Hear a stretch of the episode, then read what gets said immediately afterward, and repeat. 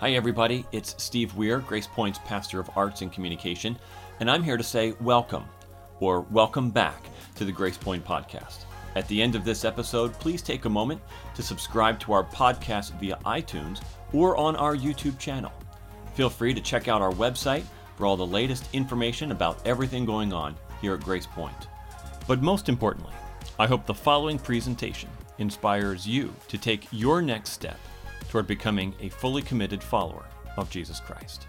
Enjoy. So, we, you, you and I are bombarded by words every day. We're, we're bombarded by written words, we're bombarded by spoken words. Um, during the Christmas season, I did something that I don't normally do, which is nor- normally when I'm in my car, I'm listening to music on my phone or whatever, and there's no ads.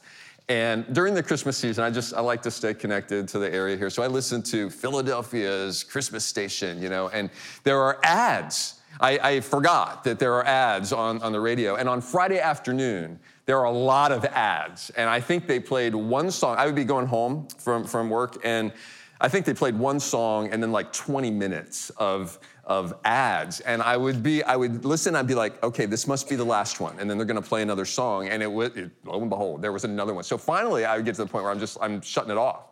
Like I would turn it off, I would tune it out. And that's the, that can be a tendency, that's a decision that we often make because we are so bombarded by words, it's just to turn it off. And we need to be careful about what we turn off and tune out. I have learned because there are times where, I'm sure this has never happened to you, but there are times where my wife will ask me to pick up something from the grocery store. And she wants a particular brand and a particular size. And I, she's like talking and telling me these things, and I, I know I need to remember it. And then I get to the store, and I'm like, what was that? What, what, what am I supposed to be getting? And then I sheepishly have to text her or call her and be like, like, like what was that again? And she's very gracious and very, very patient with me. Uh, yeah, most of the time. And so, anyway, we need to be very careful about that. And there's lots, there's many times when things that are much more important than grocery list items that we're listening to people that we love and we're sometimes we can tune out we need to be very cautious about that and so if we have that danger with the people in our lives the people that we love and are important to us there's an potentially even a greater danger of tuning out God's words to us. Because God's words, they, they don't, they're, they're not very loud sometimes. They're not very pushy. Um, not that our loved ones are pushy necessarily, but they just, you know, they're there. They're, they're right there, tangible in front of us. And God is quiet. And it's very easy sometimes for His words to get drowned out or for us to tune them out. There's a danger of that. And if we fail to tune in to God's words, then we, we miss the wisdom that He has to offer. We miss the comfort that He wants to bring to us. We miss conviction that sometimes He needs to bring to us to redirect us. We, we miss the grounding of God's eternal truth in a world where truth is constantly shifting in all kinds of different directions. All of those things are available and much more if we will listen. And so we're going to talk about that this morning. If you would take a Bible and turn with me to Romans chapter 1. If you don't have a Bible with you, there's one on the seat close to you. And Romans chapter 1 is on page 1039. We're beginning a new series today called Immersed in Grace. And we're going to be studying straight through this letter to the Romans. It's going to take us through most of, of this year. And I've had a couple of people ask me as we've announced this are, are we going to be studying verse by verse? And so I'll answer that question this way We're not studying a verse at a time. If we did that, we would not be doing the greater part of this year, but we would be finishing probably at the end of the decade. Okay, so we're not doing a verse at a time, but we're to study a paragraph at a time. And we will, I'm sure, read every verse and we will touch on pretty much every verse in Romans as we go through. But we're, we're looking for the, the themes that are so powerful that have changed so many lives. And I am praying over this study that God is going to disciple each of us, grow us who have a relationship with Him, and those who don't yet have a relationship with Him, that He will open our eyes to see the need for that and bring us into His family. Today, we're going to start in Romans with the greeting of, of this letter. Ancient letters from Paul's time had, they, they carried kind of a standard opening, and it would look something like this. We'll put this on the screen. This is what a typical opening to a letter looked like Paul to friends in Rome, greetings. So you would have the author first. That's the opposite of the way we do it today. We, we sign our name at the end, but they, they would put their name right up front. This is who it's coming from. This is who it's going to. And then they would, they would pretty much always use the Greek word greetings. So this is what a typical letter would look like in Paul's day. The letter that we have to Romans looks, uh, it, it follows that same outline and boilerplate, but it looks a lot different than that. It is a lot longer than that, for, for one thing, and it introduces Paul's longest letter. So many of you know Paul, Paul wrote many of the letters of the New Testament. Romans is the longest. Romans is over 7,000 words, whereas the average for Paul's letters is about 1,300 words. So this is a whole lot longer than, than most of them. That's why it's going to take us a while to work through it. But today we're looking at the greeting. I'm going to leave this typical greeting on the screen as we read his greeting because I want you to kind of see where it's similar and where it is different. And as I as I read this, bear in mind as we launch into this, what you're what we're going to look at this morning, what we're going to read is one sentence. Okay, it's one very long sentence. So, so this is where Paul sometimes he, he, he works us a little bit. I mean, we're, we're used to short, snippy sentences in our day. He's going to make us dig a little bit here, all right? So, with that in mind, Paul, a servant of Christ Jesus, called to be an apostle, set apart for the gospel of God, which he promised beforehand through his prophets in the Holy Scriptures, concerning his son, who was descended from David according to the flesh and was declared to be the Son of God in power according to the Spirit of holiness by his resurrection from the dead, Jesus Christ our Lord, through whom we have received grace and apostleship to bring about the obedience of faith for the sake of his name among all the nations, including you who are called to belong to Jesus Christ, to all those in Rome who are loved by God and called to be saints. Grace to you and peace from God our Father and the Lord Jesus Christ. All right, so there's Paul's greeting uh, to his letter. What's similar? You have the writer, you have the author, you have the recipient, and you, you have greetings. But what's different? Well, it's, it's much longer. What else is different? There's a whole lot here about God, and specifically Christ. I mean, he starts in the very first sentence as he identifies himself, who is the author, and he's talking about how his identity is connected to God and to Christ. In verse one, Paul, a servant of Christ Jesus, called to be an apostle, set apart for the gospel of God. So, this is not just Paul, a person. This is him saying, I am speaking on behalf of God. He's calling himself a, a servant, which, if you look, and we don't, there's, there's so much that we can dig into that we're not going to be able to because we don't have time, but we'll dig into this one for just a moment here this morning. Many of you have a footnote on that word servant, and your footnote will say it's, it's actually the Greek word for slave. We do not translate, we rarely translate that word into English as slave because we have, um, we Americans have a picture of what slavery is that's not consistent with what was happening in the first century. So that's why it's not translated that way, but it is the word slave. And what is true of slavery in the first century is that someone did not have their freedom.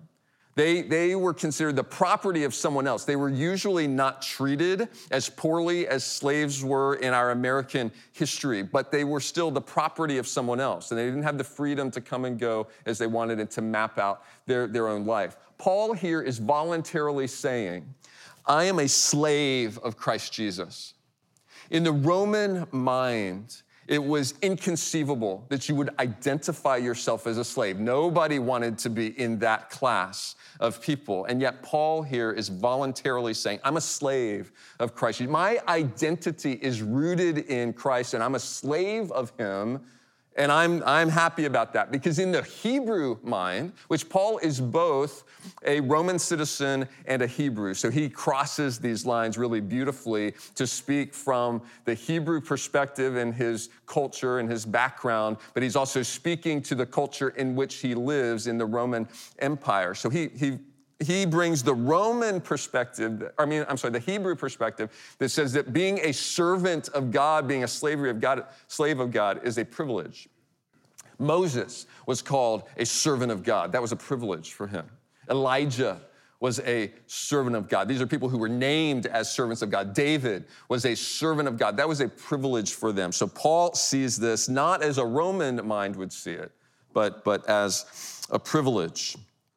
And he says that he is set apart, here in verse one, for the gospel. That is, that is his message. That is what he is going to explain and unpack in these 16 chapters of, of this letter. It is, gospel means good news. And it is the gospel, he says, of God. So Paul wants to be very clear from the very beginning here that his identity is all tied up in God and his message is from God. Paul, Paul wants to be clear. This is not just me, Paul, talking to you. The source of his message is God. The source is, is God. These are not what, you're, what we are going to read and study are not just run of the mill words like you and I get bombarded with every day. These are the words of God carrying the authority of God. And so we should sit up and pay more close attention to them than we often pay to the words that we are bombarded with day after day, both written and verbally. You may be here this morning and you may not totally buy into that. You, may not buy into the fact that this letter of Romans are the words of God, or that anything in the Bible is the words of God. Maybe you're exploring that, and that's why you're here. That's why you're joining us online. Maybe you think that Paul was deluded about that, and he had, you know, some kind of complex, and he thought he was speaking for God, or maybe he was just name dropping. I mean, God would be the ultimate name drop, right? Yeah, God told me this to tell you. So maybe he thought that. Here, here's what I would ask you. If that's where you're, you're at this morning, if you don't fully accept that these are God's words, then I would just ask you, for the sake of, hey, you're, you're here, you're listening. I guess you guys online can, can turn it off. But, you know, you're, you're here, you're listening. So let's just agree that Paul believed what he was saying. And we'll see that over and over again. Paul believes that what he's saying is not his own words, but they're it's, it's a message from, from God. And he goes on to substantiate that in verse 2. He says, He's set apart for the gospel of God, which God promised beforehand through his prophets in the Holy Scriptures. So, Paul is pointing back to the Hebrew Scriptures, what we would call the, the Old Testament, which he's going to quote a lot throughout this letter, to say, I'm not just making this up. What I'm sharing with you is based on a foundation of scriptures that these people receiving this letter would have respected. So, the, the people who made up the church in Rome, uh, most of them probably would have been non Jewish people. So, Gentile background people who came to faith in Christ. Um, but what we do know is that there was a strong Jewish community in Rome that predated Christ. So, hundreds of years before Jesus was born, there was a strong Jewish community. So, there were a lot of people there in Rome who were grounded in the Hebrew scriptures, who knew the prophecies of a Messiah who would come. And so, Paul is saying those prophecies that you've heard about, I'm, I'm going to tell you how they have been fulfilled in the person of Christ. And that's what he goes on to, to talk about here in verses three and four. The, the prophecies cons- were concerning God's son, who was descended from David according to the flesh, and was declared to be the Son of God in power according to the Spirit of holiness by his resurrection from the dead, Jesus Christ our Lord. We earlier, we, we read together the Apostles' Creed. These two verses here, three and four, some scholars consider that this was one of the earliest, earliest creeds that people would have memorized to understand who Jesus was, because it captures both his humanity and his deity. The fact that he was fully man and fully God. Verse three talks about him being fully man. His son, Jesus the Son, who was descended from David according to the flesh. But verse 4, he was declared to be the Son of God in power according to the Spirit of holiness by the resurrection from the dead. So Jesus came in humility according to the flesh. That's what we call the incarnation. We just celebrated that and thought a lot about that, thought deeply about that during the month of December. That's the incarnation, Jesus, the Son of God in humility. See, please understand that Jesus did not become the Son of God when he was born in Bethlehem. His, his uh, existence didn't start, his sonship did not start there. God exists eternally as God the Father, God the Son, God the Holy Spirit. So Jesus existed as God the Son in humility as a human being.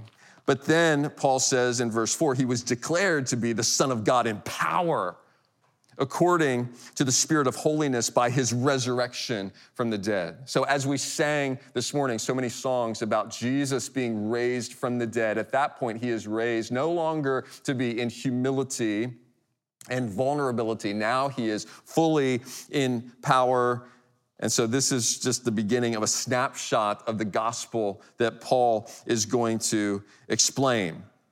Verses five and six. So through Jesus Christ our Lord, we have received grace and apostleship to bring about the obedience of faith for the sake of his name among the nations, including you who are called to belong to Jesus Christ.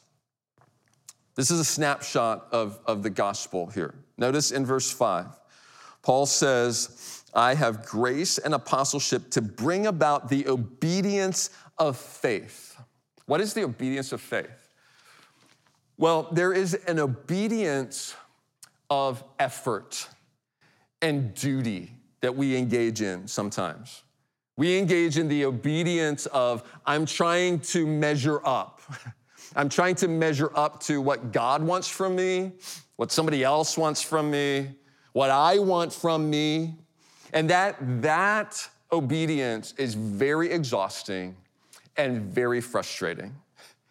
It is exhausting because God has a standard, as, as we see if we spend any time at all in, in His words, He has a standard that we can never measure up to. And so, if we try to be obedient and try really hard to measure up to his expectations of us, we will just be frustrated over and over and over again. I can't even measure up to my own expectations of me, let alone a sovereign deity of the universe who is perfect in holiness. So, the obedience of effort and duty is, is frustrating, it's exhausting. Paul tells us about a different kind of obedience. Verse 5, he talks about the obedience of faith. That's an obedience that we do because we have a faith in Christ. The obedience comes after the faith. The obedience comes as a result of having measured up to God's expectation, not trying to measure up to his expectation.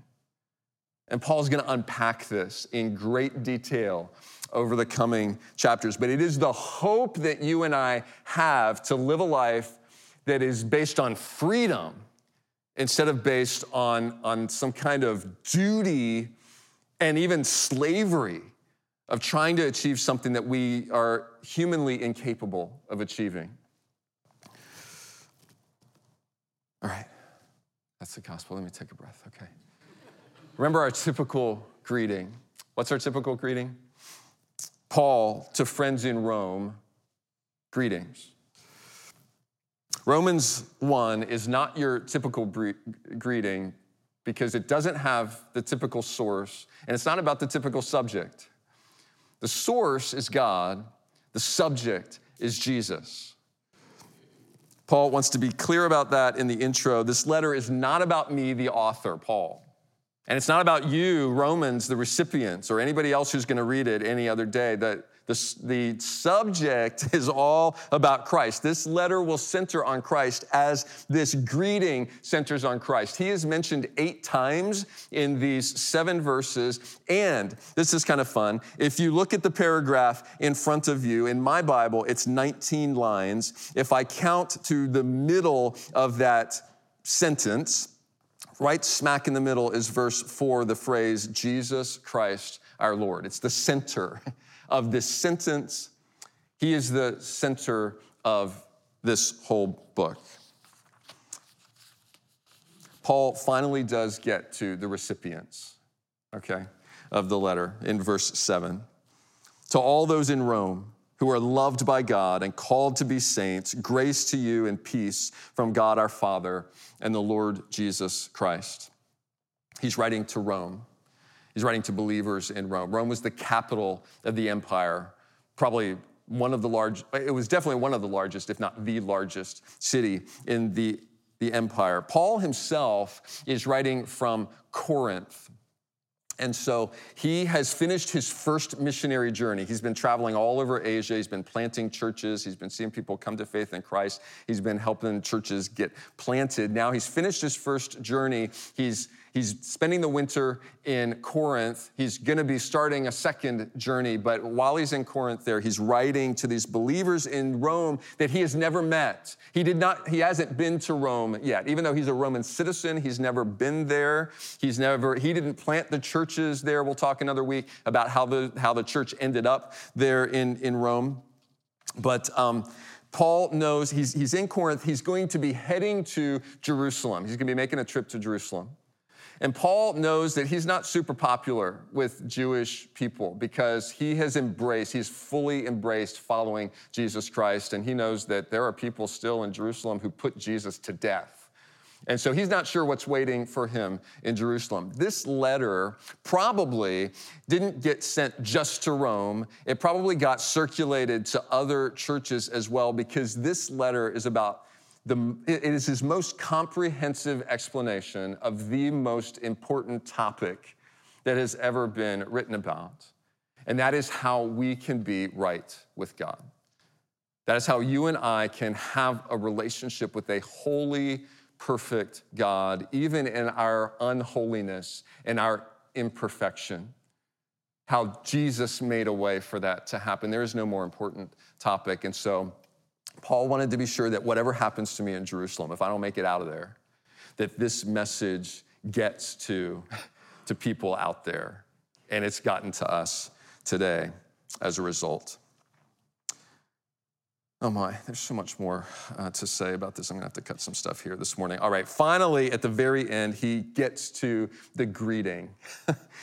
um, the very last, uh, it's not the last sentence, it's the last phrase. Grace to you and peace from God our Father and the Lord Jesus Christ. Remember, in the typical greeting, he just, it just ends with greetings. So the Greek word there is chairein. The word, the Greek word for grace is charis. So they're similar. And so Paul's giving a nod to the, the, the Greek world but he's also calling up his Hebrew background again because he, he ends uncharacteristically with this word peace. Okay, grace. Grace is close to greetings, but peace is something completely different. Peace would have conjured up in these people's minds the word shalom. We talked about that a lot uh, in, I believe, Christmas Eve. Jeremy talked with us about that. Shalom meaning for, for peace, not just the absence of conflict, but the presence of wholeness. The way God intended for us to experience his creation. That's what Paul, that's the blessing that he is giving to people as he begins here. Grace to you and peace. And he doesn't want us to forget who it's coming from. It's not coming from him, it's coming from who? God our Father and the Lord Jesus Christ. The source is God, the subject is Jesus. That's true not just of this paragraph, or this sentence, I keep calling it a paragraph, it's just one sentence. It's true not just of this letter, it's true of all of Scripture. The source is God, and the subject is Jesus. Even the Hebrew scriptures that were written thousands of years before Jesus were pointing forward to Jesus. There are prophecies about him, there are foreshadowings of him. It's all pointing to the center of Jesus Christ, our Lord. And it the source is God. Peter will say this in his second letter. He said, No prophecy was ever produced by the will of man, but men spoke from God as they were carried along by the Holy Spirit. And when he uses the word prophecy here, he's not just talking about prophecies that foretell the future. He's talking about these people who have written down these scriptures who are speaking for God. They weren't produced by these people out of their own minds, they were carried along by God. So, out of all the words that you and I are bombarded with day after day, hour after hour, you and I must, we, we do well to prioritize these words over and above whatever else you encounter. So, I want to tell you some ways that we want to help you do that to immerse yourselves in, in God's word during this study in the book of Romans. Let me, let me introduce you to a couple of opportunities here. We have um, some journals that are available. This is uh, this actually it's very simple. It just has the text of Romans uh, from the English Standard Version on one side, and then it has a blank page on the other, just for you to journal things that you're learning and thinking about as you study through this. We have a few copies of this available as you leave today. To the right, there's a table out there. We're going to have more copies of that. This was all we could get for this week, but uh, we'll have more available next Sunday. And you can uh, you can order them online if you go to our hub. We have a Romans hub on online now. So you can go to gracepointpa.org slash Romans, and we have a number of resources available there. Um, so let me tell you about some of those. Many of you probably don't know this, but I produce every week um, a set of questions, discussion questions for groups to use. Some groups use that to, for their discussion time when they meet together. We're going to make those questions available to everybody um, and they'll probably be posted on Sunday or Monday uh, on this page. And so that's something you can use personally for your own study. Uh, you can use it with somebody else, with your family. Um, so again, some of our groups, not all of our groups, are doing a Roman study, but some of our groups will actually be discussing this as a group. If you'd like to be connected to one of those groups to talk about Romans, then let us know and we'll help you uh, to do that. Uh, what else is on this page? Uh, there are some commentaries on there. Some of those are commentaries that I'm using as I, as I study through. If you want to really get into it and, and dig uh, yourself into more of the details, uh, you can. And oh, and the other big, big thing that's available is a link on this page to an online community that we want to just foster during, during this study. So there's a Facebook community, a closed Facebook group that you'll have to ask to join. And that's going to be a place where every weekday we post a thought for you to respond to or a prayer uh, that's based on the, the teaching that we had the, the week before, um, other resources for you to consider. So if you'd like to engage in that community, I know not all of you have a Facebook account. You can create a Facebook account just for this purpose. You don't have to use it for anything else, and you don't have to open up your thing for other people to see and all that jibber jabber and stuff that goes on. Some of you like the jibber jabber, that's fine. But anyway, so that is available uh, online as well. And uh, we're hoping just to really foster some good discussion online that, that generates out of this Romans study as well. Whatever you do, however you engage, I, I, pray, and my, my prayer is that you don't, that, that, this is not all you, the only way that you engage in God's word, whether it's Romans or, or anything else. That, I mean, if you come on Sunday, if you tune us in online, that's great, and I'm glad you're doing that. Don't stop doing that. But out of all the words that you and I are bombarded with every day, we've got to have more than that if His word is going to take more root in our lives than all those other words that we're hearing. So I hope that you will carve out time, carve out some of these engagement opportunities so that you can let your word, his word sink into your heart and transform you. We're going to discover that later in Romans, how we are transformed by the renewing of our minds. Wouldn't it be great for 2023 to be a year of transformation for us as we are conformed more to be like him? Let's pray. Father, thank you for your words to us. Thank you that they are not like the everyday words we hear, which uh, oftentimes just perpetuate the problems in our world, and sometimes those words create the problems in our world. Your words bring peace they bring wisdom, they bring solutions to us. We desperately need those things in our very broken world. So, Lord, help us to engage, help us to hear from you freshly as we enter into this Romans study. We thank you for your power and your sovereignty in protecting these words over thousands of years and in such a way that we can be confident that these are actually the words that, that Paul wrote. It's really astounding and and such a blessing. And these words, especially because these words bring us freedom. Lord, we are so grateful for your grace and your kindness. May we be immersed in it. In Jesus' name, amen.